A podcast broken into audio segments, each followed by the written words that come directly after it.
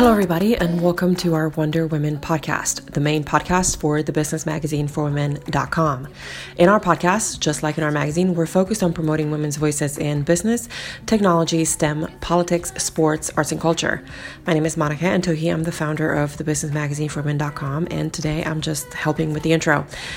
Today is a very special podcast because our most awesome managing editor at the Business Magazine for Women, Adrienne Hennard, is going to be hosting and interviewing our guest and Wonder Woman of today, Melissa Halfon of vidcode.com.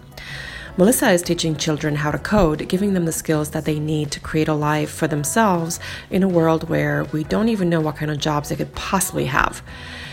It's a platform that's built by female developers with a fresh and approachable interface with over 10 million coding projects, and that's in over 125 countries to date. Those are some staggering numbers. We hope you go check out vidcode.com right now, or actually, better yet, wait until the end of the podcast, then go check out vidcode.com. At this point, we're pretty sure that knowing how to code is going to be very helpful. Beyond that, the future at this rate of change that we're going at is looking less and less clear. But Melissa has a way for the next generation to get a grip on that and learn coding now so that they can grow with technology and evolve side by side. We never know what the future could bring, but learning how to code seems like a very sure bet. So let's get to that conversation with Melissa and Adrienne. Enjoy. Just starting off, my name is Adrienne Hennard. I am the managing editor for the Business Magazine for Women, and this is our podcast. We focus on promoting women who are in business, tech, STEM, politics, sports, arts, you name it. We cover it. Um, like I said, I'm the managing editor for the Business Magazine for Women, and this is Melissa Halfon. She is the co-founder of VidCode, which I'm not going to explain. I'm going to let her explain it for you. Um, but first, we always start off our podcast talking about you as a person. So, who is Melissa Halfon? Awesome. Well, thank you so much, Adrienne, for having me. I'm very excited to be talking to you today. Um, and you know, I guess I guess I'm I'm a few things. It's a hard question now that you're asking me. But um, you know, I guess first and foremost, my uh, my path today has led me, led me to being an entrepreneur. Um, so I guess that's one thing that I am. Um, but I'm also known to the world as a math nerd, which is something I'm most proud of, and also a software developer, which is something I've spent a lot of a lot of the last couple of years doing. Um, and those are just some of my kind of professional hats. But I am also a um, a former gymnast, something that is many years in the past. and a number of other things. So hopefully that's uh, that's something to start us off with. That's that's great. Um, how do math and gymnastics uh, work together?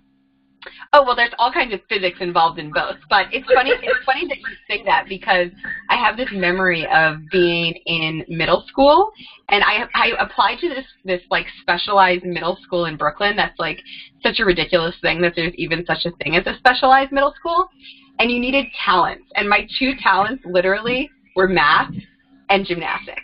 So like my application involved like going into a room and taking a little, you know, math assessment quiz and also tumbling. It was really funny. well, you still got those skills, and I'm sure you could do a handstand even if it's been forever. It, it, it's still it's something up my sleeves. I will say it's my go-to party trick. well, let's uh, get on with the not so fun stuff. Or well, VidCode's fun, but you know, gymnastics is a little more fun. Let's be honest. Totally. VidCode, what is it, and who is it for?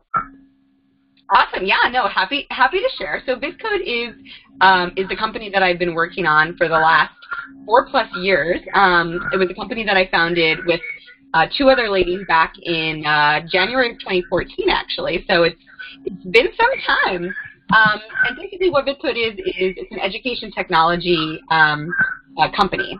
And what we do is we provide coding uh, software and curriculum uh, for K-12 schools. So, you know, we're really kind of providing schools with the tools to teach students computer science and programming and all these really important digital skills. And so we work, you know, we work with students in basically like fourth grade up through 12th grade, like a whole bunch of um, a whole bunch of age age groups. Um, but a lot of our kind of founding mission and our continued mission today is to engage more young women in, in computer programming specifically. So that was kind of like our initial idea was like, how can we engage more girls in computer programming? Obviously, they're really underrepresented in terms of the tech workforce. So that that was kind of the problem that we were aiming to solve with mm-hmm. VidCode um, back in 2014, and we've since expanded to work with students of all backgrounds um, but still really have that uh, kind of underlying foundational mission to engage more girls, especially um, in the field of, of computer science. How did the idea for VidCode come about? Yeah, I mean, you know, it's really just kind of a sort of merging of passions, I would say, of myself and my uh, my two teammates. So um, we're, we're all kind of ladies in STEM, if you will. Um, as I mentioned, math was kind of my my first first and foremost passion.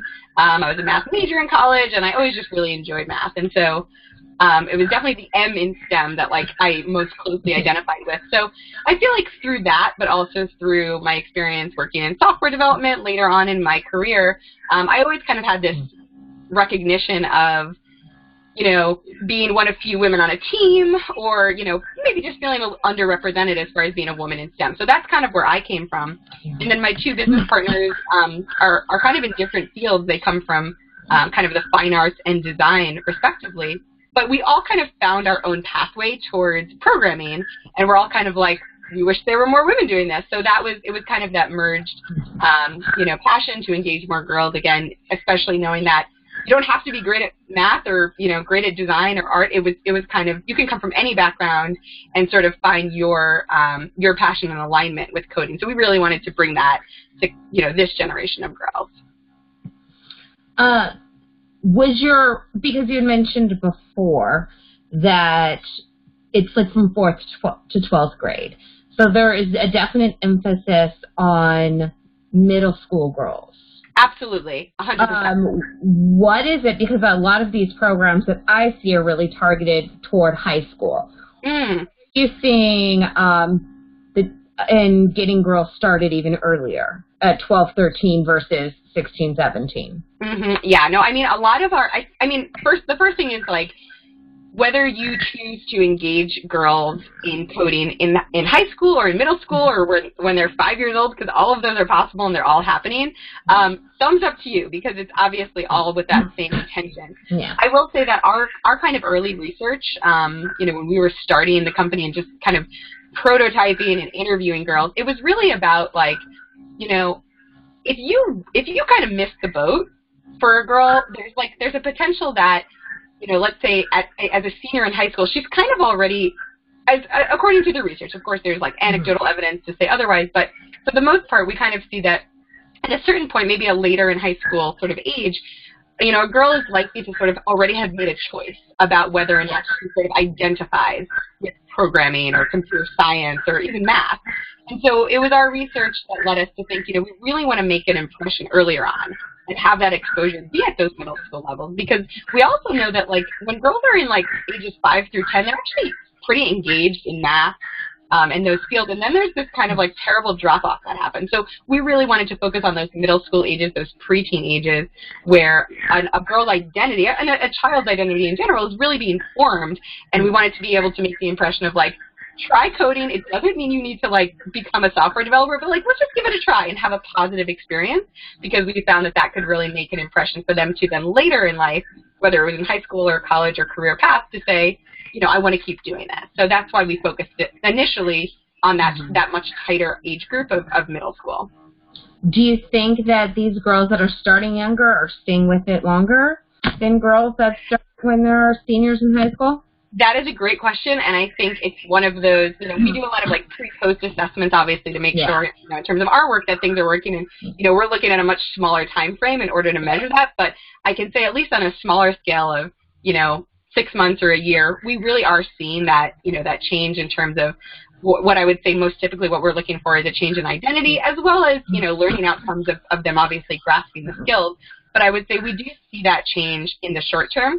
I do think that it's just a matter of time will tell as far mm-hmm. as you know, what does it look like for a fifth grader today in five to ten years? And, and we're gathering that data, but I think the preliminary research and results um, is definitely inspiring and um, makes me very hopeful to say that yes, having those impressions earlier on is going to make a difference. And the other thing that we know is that the lack of that impression, like if you don't provide, you know, a fifth grader or sixth grader with, with an introduction to this, if they don't have a parent at home or an older sibling or somebody who's introducing to them, they're really unlikely to choose coding at a later age. So I think we know we know what the baseline looks like, so we're hoping mm-hmm. that exposure at an earlier age will certainly give them a better shot at being more likely to engage with it later on.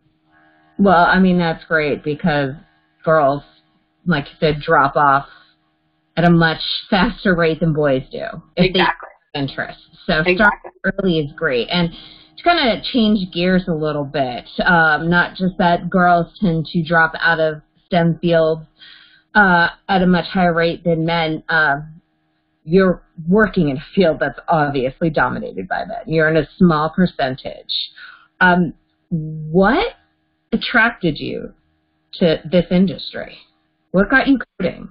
Yeah, I mean, it's you know, it's obviously one of those things where um, I feel pretty fortunate that my and I, I I would attribute a lot of it to fortune, good luck, um, in terms of my personal decisions because, like I said, you know, as a kid, I just always I was oh, I always really aligned with math, and like I think that just made me feel like at least it, it helps build my confidence as far as sort of the broader you know STEM disciplines. Um, especially sort of coding. So for me, it was kind of like a one-two punch, you know. So I, I kind of feel like for whatever reason, you know, nature versus nurture, I don't know, but I just kind of always tended towards those subjects. I was not great at like the creatives. I'm still not.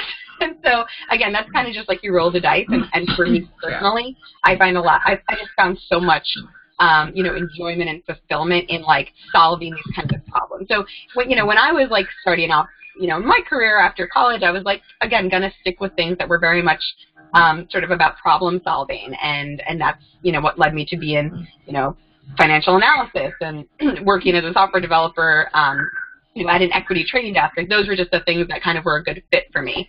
And you know, otherwise, it's like the idea that there there were not that many women in the field. Like it was never a deterrent to me. So it wasn't like something I felt like I needed to overcome. It was more just like it also happened to be true while I was like, well, I'm interested in these things, and, and it was just sort of like the circumstances around it. But I, again, I, I feel like, in, in, for me personally, like I was sort of fortunate in that I, I gravitated towards these subject areas, and so I just kind of kept going with that, um, despite the fact that I knew that it was not, you know, going to be heavily um, sort of populated by other women. What struggles have you had as a female coder?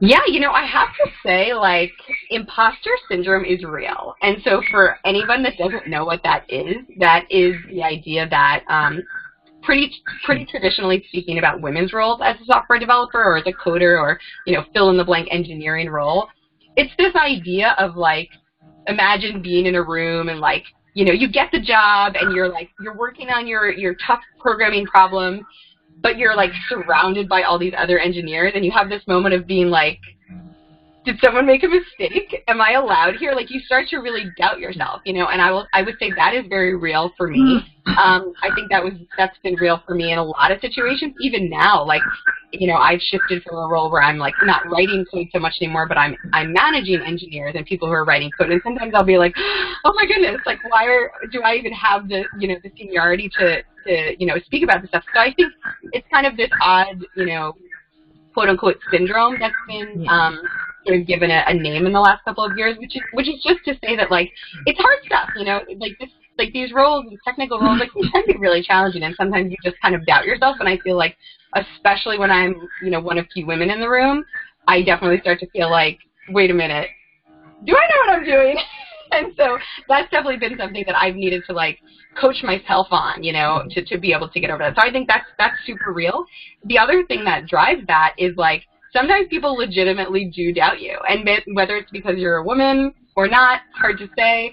But I've definitely been in situations, you know, in previous jobs where there, there's been like a pretty clear um, communication that um, maybe there were doubts about my abilities, you know, either before they before I got a job or, or even during, where it, it lets you know that like someone's watching you with like a, a pretty keen eye, and it makes you wonder like, am I able to do this work? And the answer is like, yes, of course you are, because you've proven yourself. But um, it makes you know that you're kind of being watched with, um, you know, maybe a, a, a through a finer lens um, than perhaps others, um, you know, who've demonstrated the same skills. Yeah. And that's not just in the STEM field. I think anything a woman does, she's, you know. Exactly, exactly. I think there's this more. feeling of like higher scrutiny, you know, like, and, and that's where that imposter syndrome comes from again, because you might you might be doing an awesome job, but you're made to feel like, am I doing? You know, I'm I'm being tested at this at you Are know you doing enough? different Yeah. standards, and so you're like, am I good at it? And it's kind of like kind of like messes with your with your mind. So I think that is super real, um, and something that's just about perception. That like that's where we all have to make contributions to say like, no, you're doing it. You're doing an awesome job. Like, keep doing what you're doing. And you also are doing it with um, two other women. Um, so Yeah. can you tell us about your co-founders, your partners, and how you work together?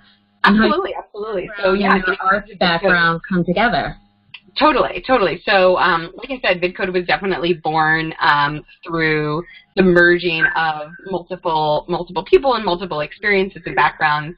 Um, and I am very fortunate to have um, actually a team of female founders, which is not super rare, especially in terms of tech startups, um, especially in terms of tech startups that are teaching coding. So there's a lot of sort of meta levels of it that um, I'm I'm super excited about in terms of having a um, representation of a female founding team. But but yeah, I mean, I I started this company with two other uh, with two other women, and you know, it's it's something that yeah, I certain certainly would not have been able to do without them, and I think they wouldn't have been able to do without me. And it's one of these things where um, you know we are really have each other's backs, and I think like when you're starting something out, like in the early days of like I'm building an idea and I'm gonna like bring a pro- uh, you know a product to market, like the work is real, the struggle is real, and so like having other people, having a co-founder is super super important. Um, I definitely talk to some people who are you know solo founders, and I'm like, girl, I wish you the best because it's it's tough. It's tough not to have somebody else to bounce things off of. So I mean, just just like by power of numbers, that's been something that's um, been really awesome for us. And also, like I said earlier, we kind of have different backgrounds, and so I think like having you don't want to have like you know necessarily three MBAs or like even three engineers who all know the same skills. It's valuable to have that diversity of skills, and that's very much true for me and my partners because I kind of bring that you know kind of financial background and technology development background. Um, and my partners represent, you know, design and um, and business development, and you know, we all wear really different hats, and so it's very much like a yin yang that um, that has worked really well for us. Well, yeah, you're able to marry all your skills, and hmm your weaknesses are picked up with their strengths. And Exactly. weaknesses and that like negatives, but there are cer- certain skill sets you don't have that one of them does, and that Totally. encapsulates everything and makes it easier, I assume, than it is for somebody who has to wear all of those hats. Exactly, exactly. And even though, like, I know when we started, it was kind of like, Melissa, you're the technology person, right? Like, you're going to be the chief technology officer, which I was like, sounds good. But it's almost like from there you start you start to realize all these other things, you know, like how you manage people differently and how you manage projects and time and all these things. And like, I think it's actually been really, um, really awesome to see how all of our skills kind of marry together and, and how we do represent different points of view, um, which I think has been very much an, um, you know, an, an added value to the company versus us all, you know, having having a similar skill set that then you don't you have a gap that, that nobody can fill. So um, that's been really nice. Do you find that because even though have coming from different walks of life and having different viewpoints is helpful, do you ever find like with major decisions that you sometimes butt heads because you see things differently? Definitely. I mean, you know, I, and again, that's kind of the the pro and con of it all. Um, I think for the most part, it's it's been a positive thing to have different perspectives. But um, but yeah, I mean, you know, sometimes, especially when you're in a startup and you're you know you're working on being profitable and like you don't know how long your runway is, like it's a stressful environment. And so you know, when you're coming down to it, it's just like honestly, it's like a marriage, and like even the best marriages, like you have big problems because you're just dealing with really heavy stuff, and that's very much how it felt, you know, for me, and I'm sure for my my partners as well, in that you're like you're dealing with, you know, hiring, firing people, like figuring out how, how, how what you need to do to keep your business alive. And you know when you're when you're not seeing eye to eye because you come from different perspectives like those those can be the challenges. But um you know it's again it's not an easy road um as far as starting your own thing so that's kind of just to be expected I still would absolutely take those diverse perspectives than trying to do it solo any day um so yeah you kind of have to weigh it all when you're looking at it So now you you made a comment earlier that female founded companies are not abnormal. are not um that they're not that they're they're, they're not super typical Oh, okay. So I misheard you then because Oh, yeah, I was I was saying like, or I don't, I'm not sure. I may have misspoke, but definitely like having a female-founded team, especially three founders, is um, okay, then yes. it's So pretty because rare. I wanted I wanted to bring that up, I heard you was saying it actually is more common than you realize, and I was like, oh, that's shocking to me, but actually no. So it is It's just as uncommon as you think. Yes.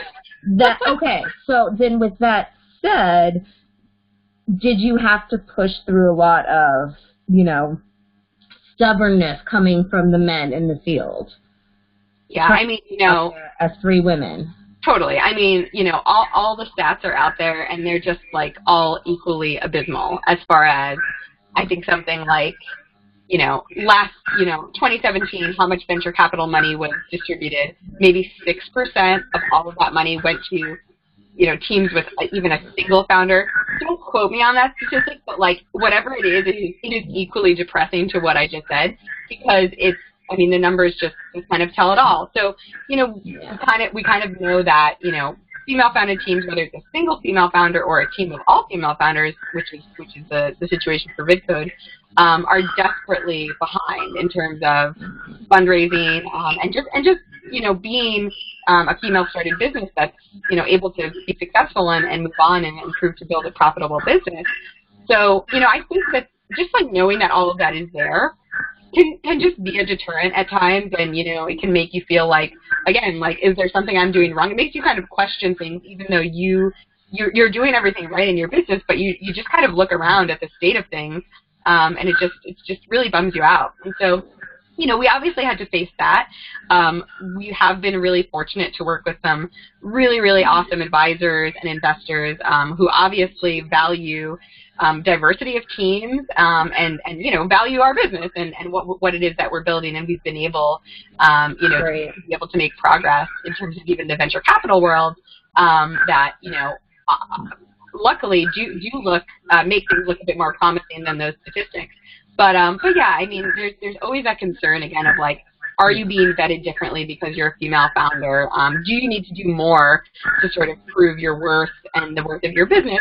Because if you just look at the numbers, clearly we're seeing a bunch of people, you know, walk into your room, maybe you know, maybe a team of guys with very little entrepreneurial experience, and you know, getting a getting a nice million dollar check written to them. I mean, that definitely is still real. So I think just knowing that is um is something to to sort of you know get past, and and that's that we're definitely aware of those statistics, and obviously we we want to be a statistic in terms of proving that wrong. Of course, Um, yeah. We'll be able to do that through our advisorship and, and investors. Do you have a mentor that inspired you to get to where you are that said, I know that there is a very, very strong glass ceiling I need to break, but I want to break it. And I want to do something that very few women are. That someone Yeah. Inspired you to do that. Yeah, you know, I will say like the value of mentorship has only like become increasingly clear to me. I feel like I feel like I never did have like a true mentor growing up and I and I wish I did because I I feel I feel now more than ever that I need one. Like as and it's one of those things where like mentors need mentors, right? Like everybody needs to be continuing to learn. So, Yeah. you know, I don't have any particular person like that, but I will say that I've had like some really fantastic role models and, you know, people who have made the impressions on me to really build my confidence, which I think is the thing that's allowed me to take some of these risks, you know, and, and try to enter fields. Um, and, you know, honestly, some of those people are people like my mom, you know, she was a programmer, like that makes a big difference. Um, it's also people like my dad, like having having parents that support you and believe in you. Like again, pretty cliche, but um, honestly, those kinds of things make made a difference for me. I think in my life. Um, but otherwise, you know, I'm really inspired just by the people who I see around me, and it doesn't have to be like the Marissa Mayers and the Sheryl Sandberg. Um, one of my biggest heroes and inspirations, like, is Lady Gaga. Just gonna put it out there because I see her as just like a badass woman who's just like, you know, taking names and doing what she's gonna do, and like those are those are things that like she makes an impression on young girls, she makes an impression on me, you know, and again, not your sort of. I don't have a one-to-one mentorship meeting with her, unfortunately. If she's listening to your podcast, um, I'm interested. I've got a number. I'll call her for you. Yeah. but no, I mean, I think I think you take inspiration from a lot of places, and for me, it kind of comes from these obviously personal references and personal relationships in my life, um, but also just the people who I kind of see and admire in the world doing their thing, you know, being these amazing women who are, um, you know, breaking down barriers. So they don't have to be just like you to be inspirational. That's exactly, exactly. Do you uh, consider yourself to be a mentor? Are you mentoring girls in STEM or other women in the business world? Totally, yeah. I mean, that's that's one of the things that I think has been one of the really magical, um, you know, surprising consequences for me of, of VidCode, which is that I actually spend, you know, more time than I ever have before um, working with girls, whether it's through some of our partnerships. Um, you know, we work with the Girl Scouts um, of Greater New York that services like 13,000 girls in New York City. Um, I've had the chance to work with them just in terms of our program delivery um, in a way that's been really, really cool we do some things also like you know that are sort of supplemental to our business but things that we do that are again part of our mission in terms of outreach to girls um, like women in tech webinars like we'll do things where we do sort of like virtual visits with schools. And, and you know a lot of the time it's just like doing something like this like jumping on a skype call and letting them ask questions. And it's really awesome because i feel like um, again there's so much research that says that role models really, really matter. And I never thought of myself as a role model, but if me, you know, telling girls about my experience for 45 minutes gives them any insight into like, hey, this is what programmers look like, or like, hey, you can start a business, then like, I'm down, you know, 100%. So I've been able to um, to do that certainly more than I um, have in the past, and I've really enjoyed it. And um, it's it's something that I think is is really valuable, even in just like little little sprints, to just be able to again, sort of even just to say like this is what programmers look like, you know, like it's yeah. not all those things that you see when you Google computer programmer. So um, yeah. I have been able to do an increasing amount of that uh, through my work with VidCode. That's been um, really rewarding. That that's awesome. And you know, you say like you work with the the Girl Scouts of New York, and these are girls that that you can really inspire and and that help want to do these things that are so uncommon for girls to do. But where, how far and wide is is VidCode reaching? I know that you're based in New York and one of your partners is in San Francisco, but where is VidCode really? Yeah, definitely. I mean, you know, one of the great things about being, um, you know, being an online tool, which is what we are. You know, we're, we're not actually going into schools um, and providing curriculum instruction. What I mentioned with the Girl Scouts is, is one of the things we do with our one of our local partners. Um, but otherwise, we do really, you know, do a lot of, um, you know, distribution of our online co- online curriculum and software to schools. And so um, we've actually worked with over 20,000 schools um, nationally in the last couple of years, um, service about half a million students just through our online resources. And so, you know, we've been able to have a pretty big impact just in terms of being, um, you know, being a curriculum, being a, like a web resource for people um, that are looking to, uh, to to introduce coding to students. And um, one of the awesome things is that of those half a million students, um, over 50%, I think something like 55%. Uh, I'll have to check check my uh, um, reports when I get back, but um, are, are female. So we're really excited that you know what we're putting out in the world, although it's not exclusively for you know for girls, it was built with girls in mind, and obviously that resonates.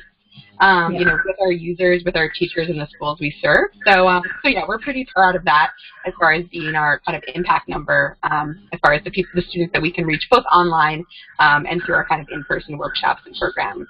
Are you looking to have a presence uh, internationally?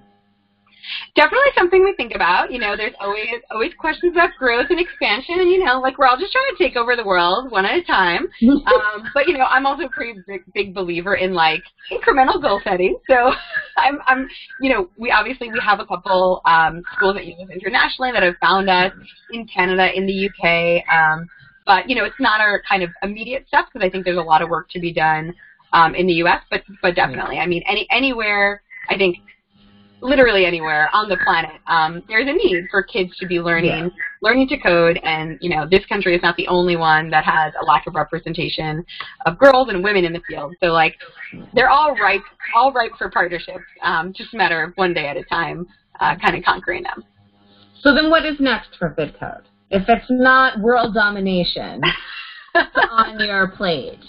yeah, I mean, world domination, you know, that, that's like, you know, two to three years. But, you know, Yeah. next six to eight months, um, honestly, you know, we, as I mentioned before, we kind of started in like um, a specific um, kind of grade band working in middle school. And we've done a lot to kind of advance our curriculum, both to work with younger students, but also students in high school. And so that, that definitely continues to be a, a focus for us. Um, just being able to like expand the reach of, of, of ages and groups of students that we can work with. Um, you know, we are definitely thinking about um, even just localization and internationalization of our platform, making it accessible to you know students that are are not um, native English English language speakers. Um, we're really passionate about engaging um, you know any students that it started off with girls, but it's really about you know how do you how do you allow a student that's not super well set up to learn coding? Like how do you get to them? And so that is students of color, that's students with learning disabilities. Like those are all the kinds of students that we want to make sure they're traditionally marginalized when it comes to, you know, getting these opportunities and we want to make sure that we're reaching them because VidCode is all about accessibility, you know, for students. And so just being able to really think um, critically about reaching those audiences is, is a, always been a part of our mission and we just want to increasingly do so um, to make sure that we're not really just not missing anyone and, and making sure everyone has an equal opportunity to at least try it, you know, like do a coding lesson and, and like maybe you'll fall in love with it and maybe not, but at least you had a chance. Um, so that's very much, you know, kind of what we're thinking about as far as our roadmap over the next, you know, six months and, and year. Well, that's that's fantastic, amazing because, as you said, a lot of these marginalized groups don't have access, especially those that are in lower income schools. Exactly, exactly. They don't have access to any technology, not even really textbooks. So Exactly, exactly. uh, that's fantastic, and um, I love what VidCode is doing. I love Thank what. I love what you guys are doing. And to continue, we're starting a new series called Women 101. There are a lot of how to, uh, you know, how to work with millennials. That seems to be the thing, millennial this, millennial that, and, you know, how to work with all different kinds of generations of kind of people. But you don't really see it with women. And you're definitely in an industry where men need more experience working with women. Hmm. And you've given a few examples, like with imposter syndrome, of feeling like you're looked at differently and you you second guess everything that you do, and it really comes down to do the men you're working with understand what you're doing? Totally. What suggestions would you give to men on how to work with women? Whew, oh man, loaded question, especially in this at this moment. Oh, there's a lot I could say. You know, I mean,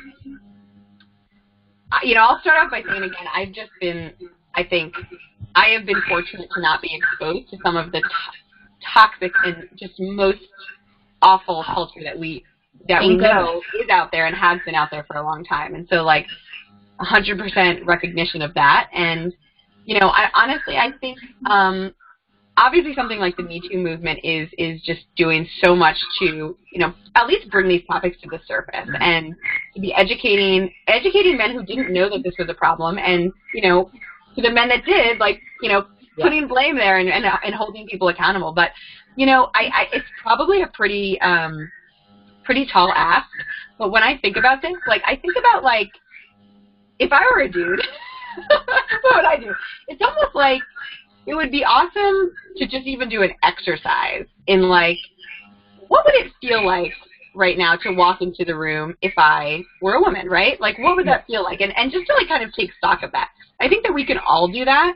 It's something that I try to do all the time in terms of groups that I am not a part of, right? Like whether it is um, you know, I mean I'm I'm a woman but I'm I'm a white woman, right? So it's like even that that there's a component of uh, there's a there's a perspective that I don't have um, as far as being a, a woman or a person of color. And so I think like just just as much as we can like at least take stock of like think about your perspective and then think about the perspective of others and be conscious of that. Be conscious of it when you walk in the room. Be conscious of it when you're having a conversation.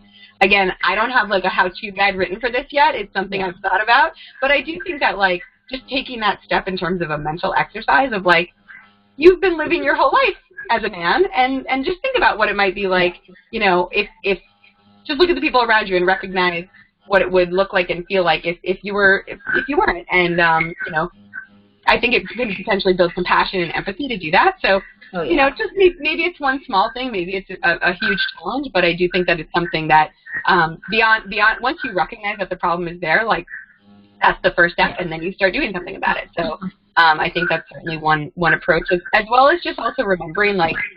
You know, there's obviously like a number of growing initiatives for women in business and, and, and women's protection.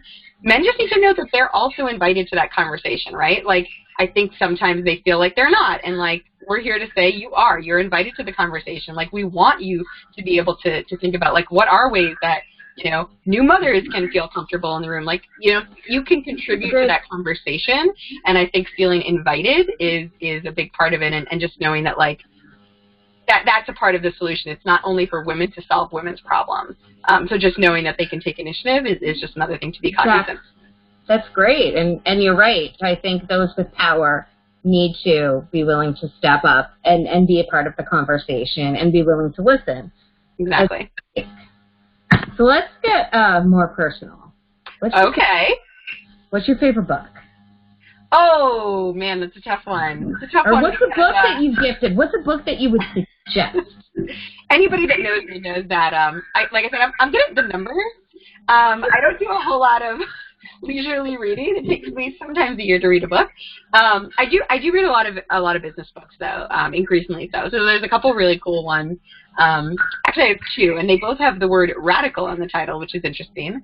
Um one is called Radical Focus and it's all about um, it's something that was actually recommended to me by entrepreneurs but i would recommend it to anybody who's interested in starting their own thing or you know doing a startup or you know even if you're just like have an entrepreneurial mind because it's all about like you know it's just about goal setting and how you kind of like you know make sure that you're working on the right things. And there's a component of it that's kind of like um i think they call it a fable. It's basically like a case study of a company but there's another part of it that's almost like a workbook.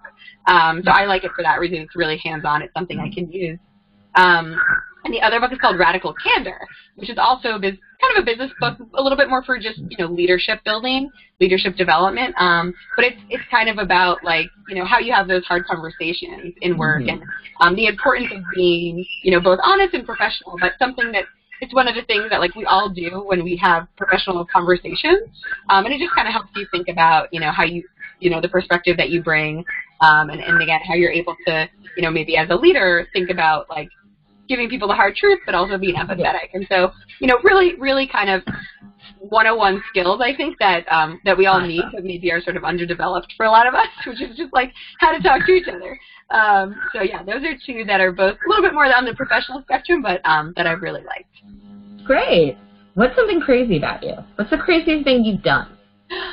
Ooh, the craziest thing I've done. Um, I mean, I think anybody who knows me would probably say it's where I went on my honeymoon. Actually, um, I was just talking to someone the other day, and uh, they were talking about going to Rome or the um, uh, Amalfi Coast for their honeymoon. I was like, oh, that's awesome. And they were like, where did you go?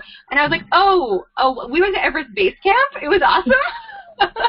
so I actually have. Um, I to be clear, I did not climb Mount Everest. Um, but I did um, I did trek to Mount Everest Base Camp, which is definitely less dangerous, like definitely a higher survival rate.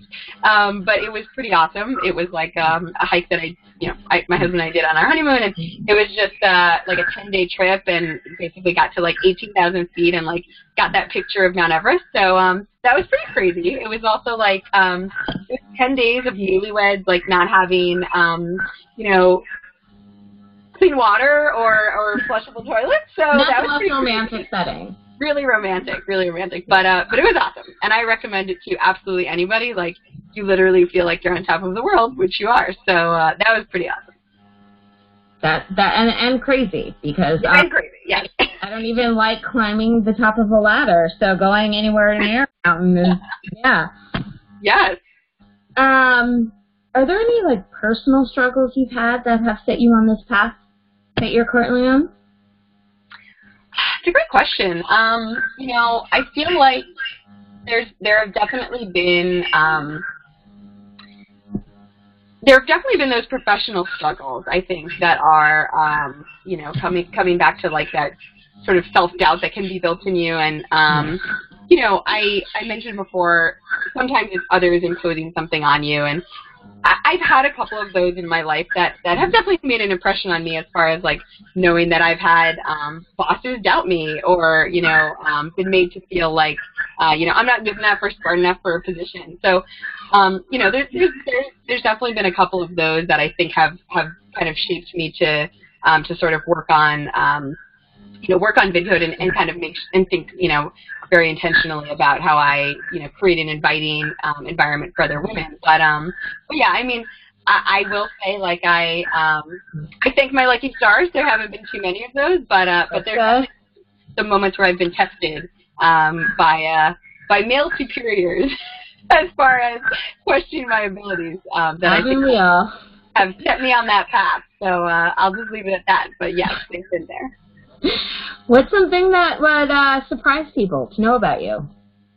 Yeah, um, I will say, you know, I think the people like who know me super super well know this, but I think um, to the exterior world it would be uh, surprising what my Myers Briggs is, which is um, I think it's ISTJ. I always forget the later letters, but the I is the important part, which is yeah. the I for introvert. Because um, I think people see me as very outgoing and they see me as like you know being very personable, which is nice. yeah. But you know, the truth is, like, I I really value my individual time, my independent time. Um, you know, in the spectrum of cat to dog, like. I'm real, real far on that cat end. Like I really yeah. like my, my my time to myself, and um, I have a cat, so that's a big part of that too. But uh, but yeah, I think that would surprise people to know that like I really restore my energy in being alone. Yeah. Um, and uh, I also love Eminem. Just saying. Like the candy or the rapper? Either not, but like big fan. You know, I just went to the Pink concert and I was like, is he gonna be here for revenge? I hope so. um, you know, true early 2000s kid at heart. Spoiler alert: he wasn't there. They had like a gigantic inflatable version version of him, which was disappointing. But uh, but yeah, I was 1999. Like, oh yeah, big Real Slim Shady fan. so last question. If you're putting up a billboard, where would you put it and what would it say? Whew. Oh man. Did you see did you see uh three billboards oh, outside yeah. of Missouri or whatever? Yeah, I hope it wouldn't be that cryptic. Yes. But I'm just saying, like, if you only have three like I'm just thinking about what she did with those billboards, I don't think I can possibly do anything important. Um you know, I'm gonna I'm gonna say I'd want to I'd want to have a little bit of draft. You know, like I always I always say to kids, you know, when we're talking about yeah. the work we do in VidCode, like you're never gonna get it right the first time. So I would like to have a couple drafts for my billboard. So this will okay. be my this will be my first draft. But my first draft would probably say something like, honestly, it would be like a do what you love. You know, I mean, I think it's really like something about that, like letting people know, like don't spend your time doing anything other than the thing that gets you fired up because I think we all have that, right? Like we yeah. all have that as kids and as adolescents. Like we all have something in us that like lights our fire. And I remember somebody saying that to me like when I was like 22, like my first job out of college, and I was so inspired by it because I was like, yeah, makes sense. And again, I'd want to copy edit it because it sounds like a cliche, but I do think that it's like it drives you and um yeah. I think that's also WeWork's billboard, so I actually don't want that one to be mine because I'm pretty sure that's their catchphrase. But just saying, like you don't want to be. Something in that vein. And then where would I want it? Like if I could have like it just in skywriting, just like forever. I don't know how. We'd have to work on the technology, but like I just always want it in the sky. That's where I put it. That that could be your new venture. That's next. Company. Next after VidCode, get ready. Here we come with the elevator pitch. Well, Melissa, thank you so much for your time. We well, really appreciate it. Uh, wish all the success to VidCode. What you're doing is amazing for girls and boys. Uh, especially giving young girls a chance to learn this and as the mother of a young girl who's still young and I think that at two, she's almost ready to learn how to code. But oh yeah, oh yeah. We I, I got some tools for her. Don't you worry. it's great knowing that these options for young girls are out there. Absolutely. So for doing this, but before we leave, um, for our audience, how can they get in touch with you if they have more questions? Oh, awesome. Well, I always tell people, um, you know, when I'm at conferences or that kind of thing, I'm like, just go on the website and like any button you click, like it'll go to me. so literally, like, nice. Vidcode.com, um, any contact, um, you can find me there. You can find me on Twitter, um, also Bidcode V-I-D-C-O-D-E. Um, those are honestly probably the best ways. I'm not like super great about my uh, individual social media, um, but I think I have my own Twitter page. See, I don't even know. That's bad. Um, but yeah, no, honestly, like um, I'd love for anybody to, to kind of check it out and know that we also we work with schools, but we also work with students at home. So like if you are a parent just looking for something for your kids to do at home, we absolutely have stuff like that as well. So, but I'd be more than happy to to talk um, to talk more about you know again that or or uh, anything else that's come up today. So um, thank you so much, Adrienne, for having me, and uh, it's been awesome talking to you. And thank you. And uh, to those listening, thank you as well. We will put Melissa's contest information, uh, including the Twitter she may or may not have, uh, on our podcast and magazine for you. Again, thank you. I'm Adrienne Henard, the managing editor for the Business Magazine for Women. I usually don't do these podcasts. And um, that's it. That's our podcast. Have a good night. Good night. Top of the world. Top Thanks, everybody, for tuning in today. The music for our podcast is graciously provided by our very own Wonder Woman, Cheryl B. Engelhardt. Check out her music and get your free music bundle at cbemusic.com. This is our podcast for today. We hope you liked our conversation with Melissa Halfon. She's a force for good, and her startup will change the way we teach children how to code. Huge thank you to our managing editor, Adrienne Henard, for running such a great interview, and we hope that she'll do it again very soon.